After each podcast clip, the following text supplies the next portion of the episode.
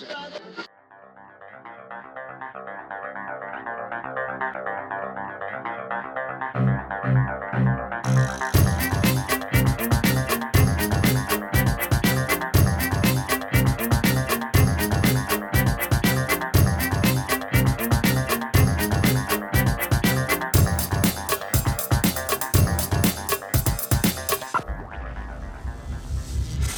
This is Energy Cast, and I'm Jay Dowenhauer. We're talking biofuels and rich byproducts of biomass in the second of our two parter. And if you want to skip the monologue and head straight to the interview, that begins at 425. In last week's episode, we discussed the feedstocks used to create biofuels, specifically cellulosic ethanol. That company, Genera Energy, specialized in working with farmers to ensure they created consistent biomass for ethanol production and were paid a fair price price for their crops. Today, we are going to look into a technology that could take that same biomass and turn it into biofuels. Consider this the technology found on the other side of the factory gates. As we discussed last week, cellulosic ethanol is primarily created by breaking down the fibers in biomass by using enzymes. But there's another way to create biofuels from biomass that does not require enzymes, and that is called gasification. Two things about gasification. First off, this gasification process will not create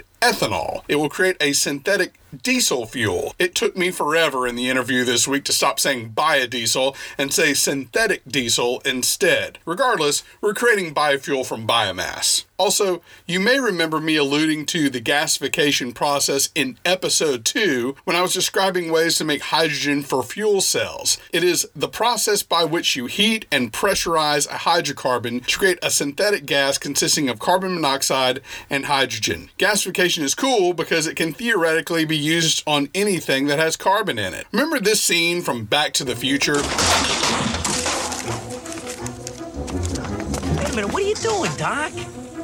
I need fuel. You'll remember Doc Brown grabbing random trash, a banana, beer, and tossing it into Mr. Fusion to make power. Gasification is not fusion, but it does convert mass into energy. Syngas can be created by just about any carbon based feedstock. Just a few of the hundreds of examples out there include coal, petroleum coke from oil refining, tires, t shirts, plastic bottles, animal waste, and yes, biomass from plants. You get the idea. Lots of feedstocks that can create lots of products using one core technology. During my clean coal days, we were very bullish on gasification because it is generally accepted to be a cleaner way to capture energy from a feedstock. Quite simply, the chemical reaction is more controlled and less dirty. Gasification sounds a lot like burning or combustion. The main difference is that combustion requires oxygen and gasification does not. In this oxygen deficient environment, a carbon based feedstock undergoes a different chemical reaction than combustion. Syngas can be used for chemicals, fertilizers, and fuels, both gas and liquid, which is how we arrive at biofuels. Now, I would be glossing things over if I didn't cover the fine print when it comes to gasification. Several feedstocks have created problems for the gasifiers. Tires, as a feedstock, have gummed up the works in some cases, but the science is sound and the potential is there. I've seen this technology in action before. Back in 2008, I visited a gasification power plant run by Tampa Electric. It looked a lot like a typical natural gas power plant, except for two differences. One, the place was guarded by security with M16s. That brand of hospitality is usually reserved for nuclear plants. The other was that the facility had a gasifier to convert coal into syngas, and then combusting that in a conventional steam turbine as if the syngas from coal had been natural gas. The facility was the first of its kind And yes, plant managers were transparent about the challenges they faced. But you know what? It works. Our guest today is Dr. Sam Weaver, president of Proton Power, a supplier of gasification equipment based in Lenoir City, Tennessee. That's about 30 minutes west of Knoxville. I met Dr. Weaver through Dr. Sam Jackson at Genera Energy, last week's guest. Dr. Weaver can only be described as the kind of classy gentleman they don't make anymore, straight out of central casting. According to Dr. Jackson, Dr. Weaver once strolled into a pork processing facility wearing a very nice suit, and you can bet that he left there with that suit as clean as if it had come from the cleaners. Dr. Weaver came out of retirement to start this company and it has been going strong since 2005. I came to them to talk about creating cellulosic biofuels, but the conversation quickly expanded to all the useful products gasification can yield. Their core technology is their cellulose to hydrogen power unit, which they refer to as a chip unit. It can take feedstocks like switchgrass, for instance, and convert it into hydrogen. Once it is broken down to hydrogen or syngas, you can create electricity, chemicals, and fuels like synthetic diesel. The part of the feedstock that is not converted to hydrogen becomes biochar. And this may be the most interesting part of the system because this biochar, which you'd probably expect to landfill, is rich with resources. We're talking Miracle-Gro on steroids. And we're talking graphene, which, for those of you that don't know, this is a headline maker.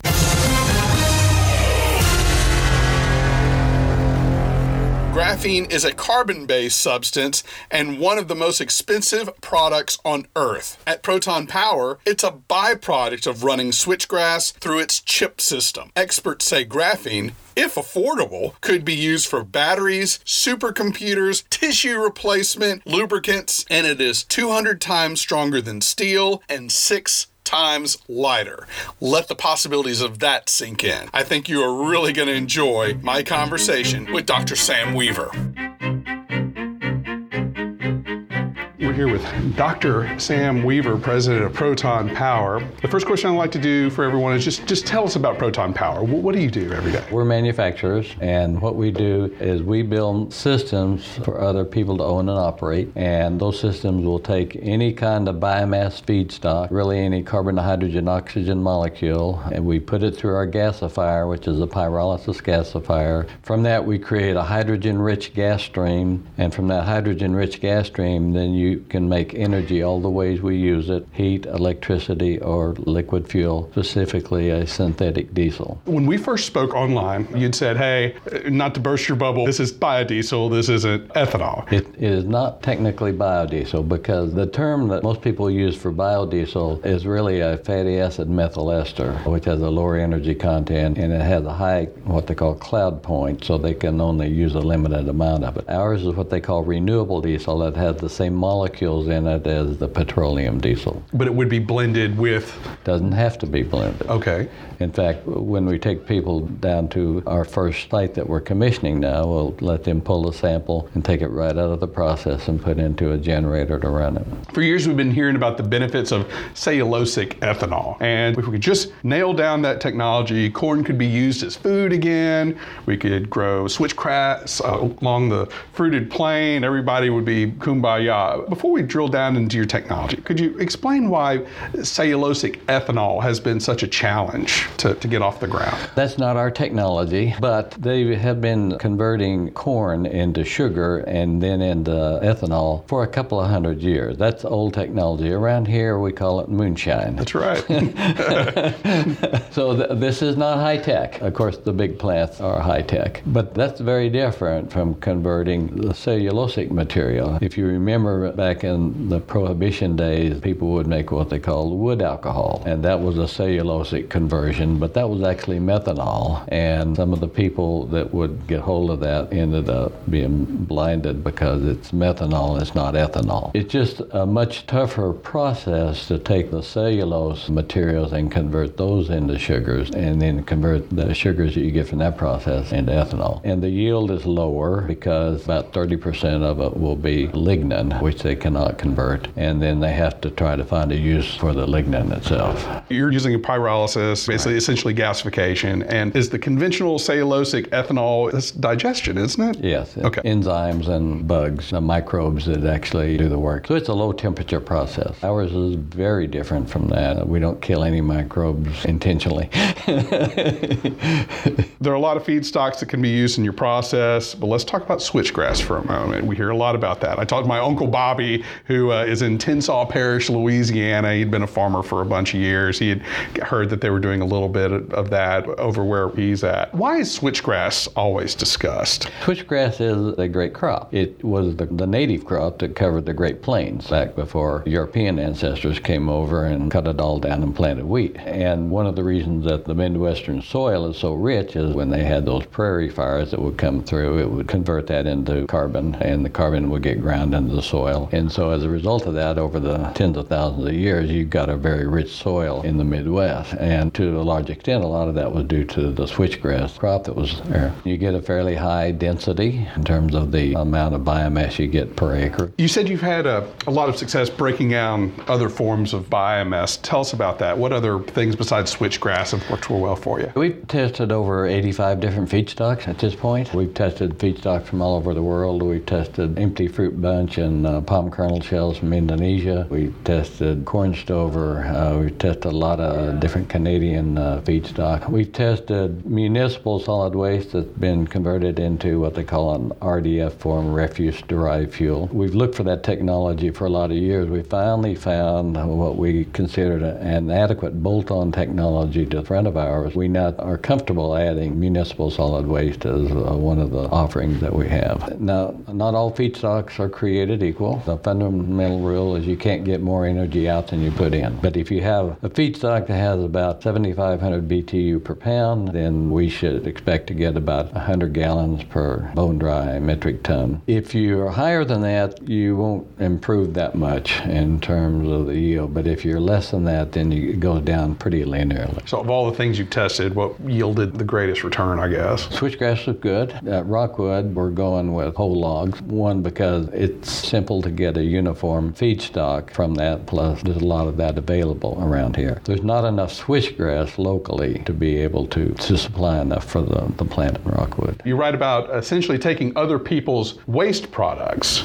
and then converting them into hydrogen, which is the first step in this mm. process, and possibly fuel without. Tell us about some of the advantages to companies that that can provide. Municipal solid waste is an obvious one. One of our customers is planning to put a plant in Ottawa, Ethiopia. But then you also have all of your local utilities will do tree trimmings, which can be converted into a feedstock. In terms of the normal forestry harvesting that's done, right now they tend to leave the slash in the woods. And that's actually an issue because as it rots, it goes back to CO2. The, the big logs that get left there, uh, the oxygen can't get to the center, so it's anaerobic and creates methane, which is 23 times worse than CO2, and nitrous oxide, which is 310 times worse than CO2. To although some people don't like to hear this, it's better to actually burn that than is, is to let it rot. The most responsible thing is to put it through one of our gasifiers. Yeah. Because our process is carbon negative. And, and the reason it's carbon negative is whether you're generating electricity or whether you're generating fuel, part of the carbon comes out of the process as biochar. Our biochar is very different from other biochars because we process it at about 1100 degrees centigrade. Most biochar is processed at maybe 4 to 600 degrees centigrade. So ours is over 90% carbon, has a very high surface area. If you put it in the ground, it'll stay there for centuries. The way it accelerates the plant growth, though, it's just serving as a great host environment for the natural microbes that are in the soil. It's actually the natural microbes that are doing the work. So the feedstock is broken down into hydrogen, which we'll discuss in a second, carbon dioxide and carbon monoxide. There's a secondary process to create renewable diesel. Mm-hmm.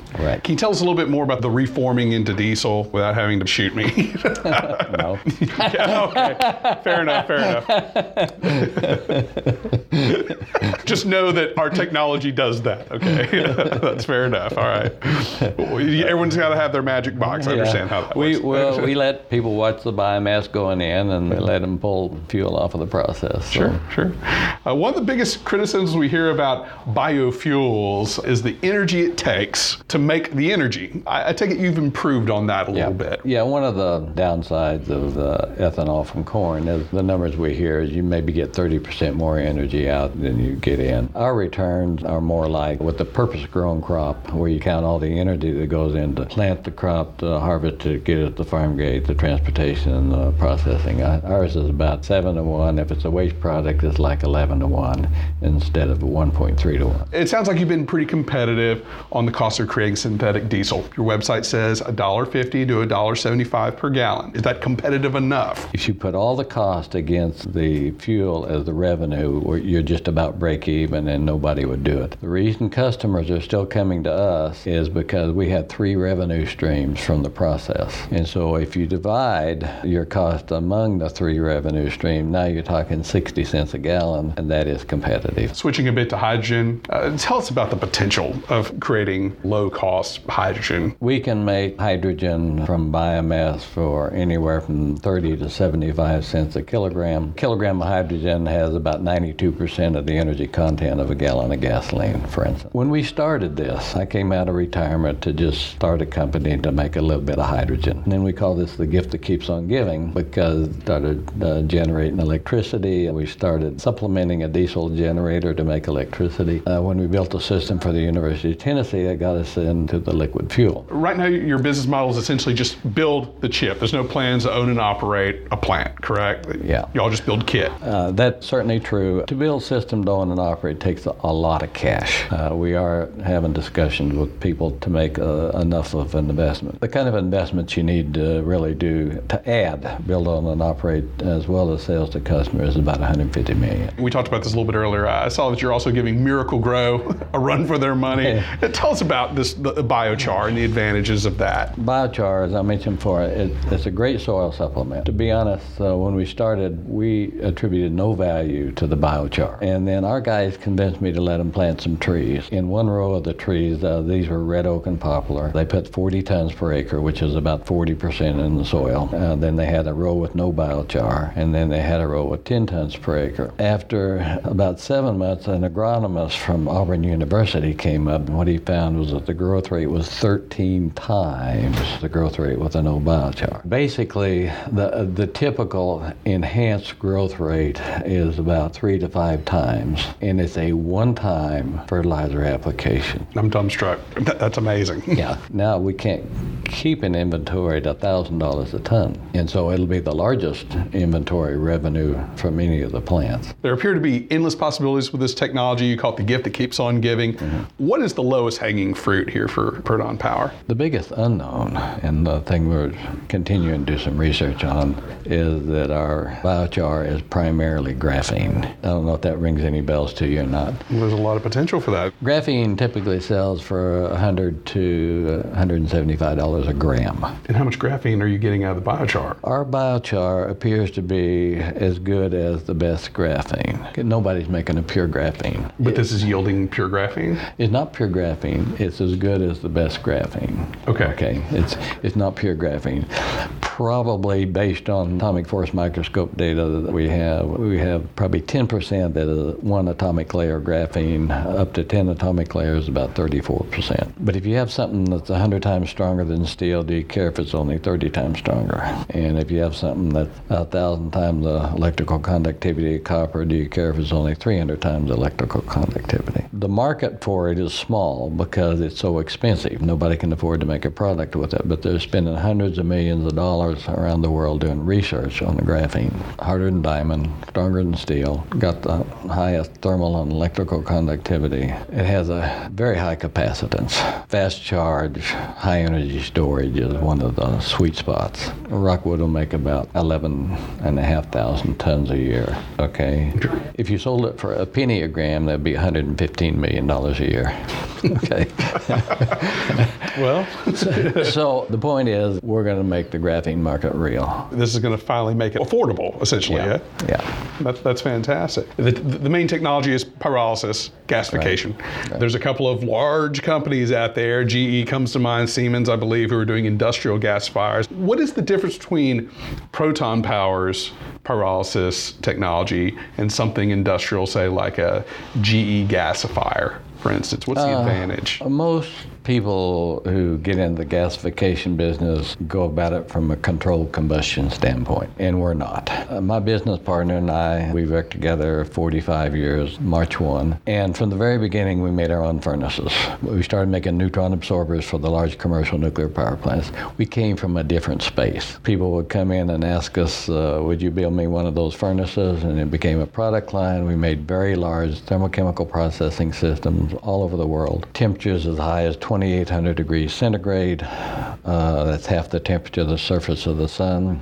We made the first in the world and five of the first seven for making pitch-based, high-strength, high-modulus carbon fibers. They're used in uh, stealth aircraft and golf clubs and tennis rackets and, and that kind of thing. A mistake a lot of people make who get in the gasification business is they'll build a bench scale and then they say, well, just multiply it by 100, you know, but it doesn't work that way because the thermal characteristics don't work that way because heat transfer is a thermal process. And if you get high enough, you get some radiation, which is where we are. If you still use fossil fuels for your transportation for the biomass uh, in and the fuel out, we have a 97% reduction in carbon emissions relative to fossil diesel. If you use our own fuel in and out, we're actually 120% reduction in carbon emissions relative to fossil diesel.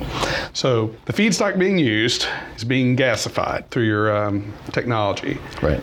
There is a little bit of CO2 generated in that process, Mm-hmm. but the biochar is going back down into the ground, and that's sequestration. Is that correct? That's correct. Okay, and so that's your carbon negative They've model. been yeah. they've been working to try to figure out how to do carbon sequestration for years. I was part of that. Yeah. Yeah, uh, most people think about it and taking the CO2 and putting it down in like in the, the salt domes. Okay, this is far better. If it it not only A lot less pumping involved. Yes. well not only is it benefiting the soil, but the enhanced growth rate of the plants takes additional carbon, yeah. carbon out of the air. And so you get a double benefit. You know how much you're putting in the ground, but nobody has yet taken into account how much additional carbon you get from the enhanced growth rate. because the plant is growing faster, it's Yeah. pulling more carbon out of the atmosphere. So that's an additional unaccounted for net carbon reduction. That's right. And it goes on year after year. Fantastic. You're a University of Tennessee graduate. That's got your doctorate from there.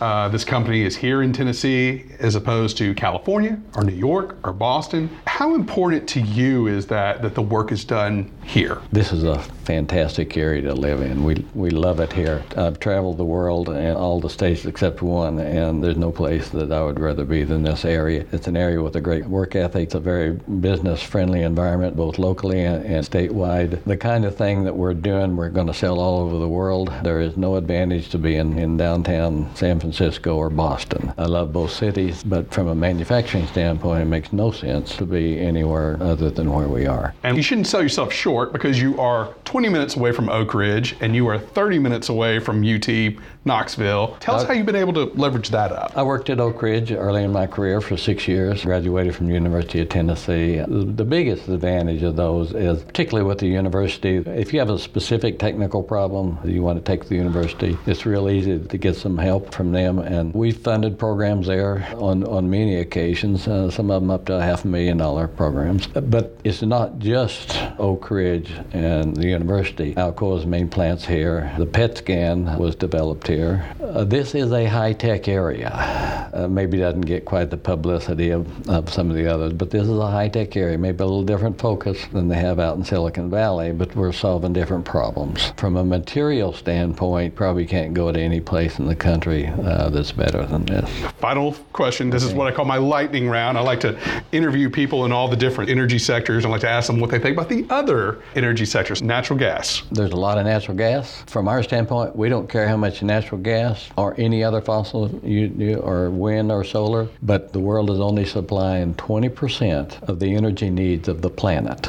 And that's a reason that the median income for the planet is $850 a year. So we're just going after the 80% they've left on the table. Just just that 80%, yeah. Uh, crude oil. Crude oil, once again, it's important. We obviously have to transition because the expected lifetime is around 40 years. There has to be a transition made. Ours is the it's environmentally friendly. We find ourselves at the nexus of civilization, food, water, and energy, and environment, and ours is a solution for all of those. Coal. Coal, it's going to take a while to uh, transition off of coal. Uh, I personally think coal is uh, better off used for chemicals and so on than uh, left in the ground and used at a slower rate. But once again, we don't think ourselves as being competitive. Uh, we think ourselves as being additive. If you build enough of our systems, you can offset coal emissions. Wind. Wind is good. It has a reputation for killing birds because the wind creates a vortex. The birds get caught in the vortex and can't get out. And so uh, the blades kill the birds. They've driven the cost down. I don't think an area like Tennessee is good, but there are areas in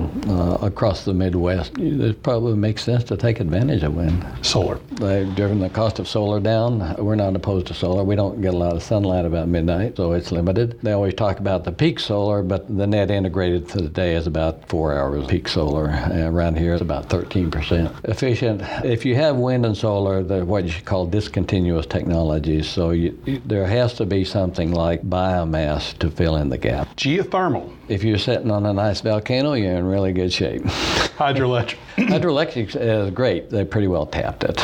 You, you might get another 10% uh, hydro. That's about all you're ever going to get. Electric vehicles? Electric vehicles are, are fine. They have a larger carbon footprint than your gas cars because the generation of that uh, is to a large extent still fossil based. Biofuels. Biofuels, of course, that's uh, part of the market that we're in, and so we think it's great. It is hugely bigger than I thought it was already. I've seen some numbers uh, saying it's as big as $416 billion a year. If that's true, it's bigger than OPEC, but then so is Walmart. Nuclear fusion.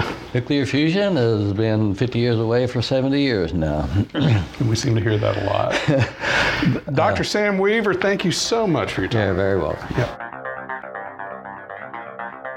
There you have it, my interview with Dr. Sam Weaver, president of Proton Power, a Tennessee based manufacturer of gasification equipment. I also want to thank his partner, Dan Hensley, for taking me around the facility to see how the chip system is fabricated. I have pictures on our website and on Instagram. Our handle is Host Energy on Instagram, and our website is energy cast.com.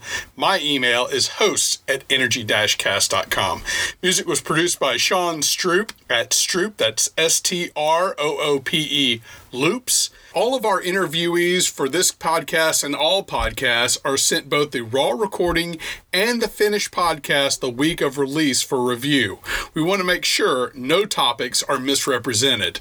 Thank you again to Dr. Weaver and Mr. Hensley for their time. Please join us next week for a bit of a homecoming for me. We'll be talking about coal with the West Virginia Coal Association. You won't want to miss it. That wraps up episode 5.